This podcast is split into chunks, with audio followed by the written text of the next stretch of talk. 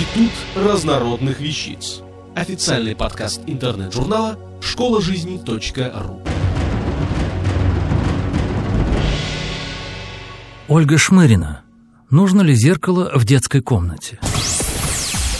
Для детской комнаты мебель и аксессуары родители подбирают с особым настроением. И когда очередь доходит до зеркала, возникает у многих вопрос, так ли уж оно необходимо в детской. В каждой части квартиры оно играет понятную роль – декоративную, пространственную, функциональную. А в детской? Помогает ли зеркало развивать у ребенка представление о самом себе? Конечно, помогает. Мы, взрослые, спокойно смотрим на себя в зеркало. Правда, можем иногда удивиться своему отражению, но по причинам, которые не связаны с самоидентификацией. Вспомните, когда ваш ребенок начал видеть себя в зеркале. В возрасте 3-5 месяцев он сосредоточенно себя разглядывает. Позже начинает улыбаться себе, тянуться руками к своему отражению и громко выражать свои эмоции. Затем сравнивать свои движения с отражением, переводить взгляд с реальной мамы на зеркальную и внимательно слушать, что она говорит. К концу первого года у ребенка начинаются игры с зеркалом, а к концу второго года он окончательно узнает себя в зеркале. Неважно кто, мальчик или девочка. Когда ребенок радостно встречает себя в зеркале, отражение ему нравится, можно утверждать, что у него все хорошо, что он любим своими родителями. Если ребенок равнодушен к своему отражению, то это повод задуматься для родителей, достаточно ли внимания они уделяют своему малышу.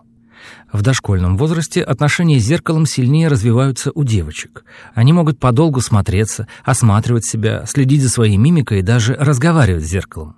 Очень хорошо, когда в комнате висит зеркало вместе с полочкой. На полочку можно положить расческу, набор детской косметики, посадить любимую игрушку. И ребенок станет ухаживать не только за собой, но и за игрушкой, получать такие важные уроки хорошего вкуса и аккуратности.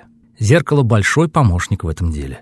После умывания и причесывания обратите внимание своего ребенка на его внешний вид со словами восхищения «Какой, какая, ты у меня славненький». И стоя у зеркала, маленький человек видит конкретный результат действия, а не постоянные нотации «умойся», «причешись», «вымой руки». Почаще проводите подобные зеркальные уроки. Зеркало необходимо и подростку – в этом возрасте он заново знакомится с собой, видит происходящие с ним перемены и учится находить свой новый образ.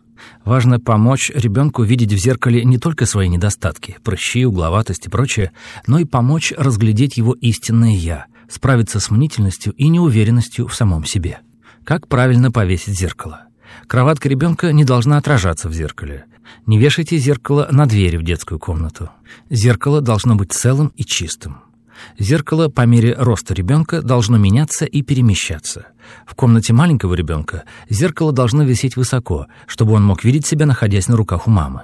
Дошкольник должен видеть себя в полный рост, поэтому зеркало вешают пониже и с наклоном. В таком зеркале будут отражаться и игрушки, находящиеся на полу. Подростку в его комнате достаточно будет небольшого зеркала. В зависимости от возраста хозяина комнаты, рама для зеркала может быть из цветного пластика, из дерева с резьбой и росписью, может быть простой рамой в тон мебели. В любом случае, она должна быть достаточно прочной. Автор статьи «Нужно ли зеркало в детской комнате» Ольга Шмырина. Текст читал Дмитрий Креминский. Институт разнородных вещиц. Официальный подкаст интернет-журнала школа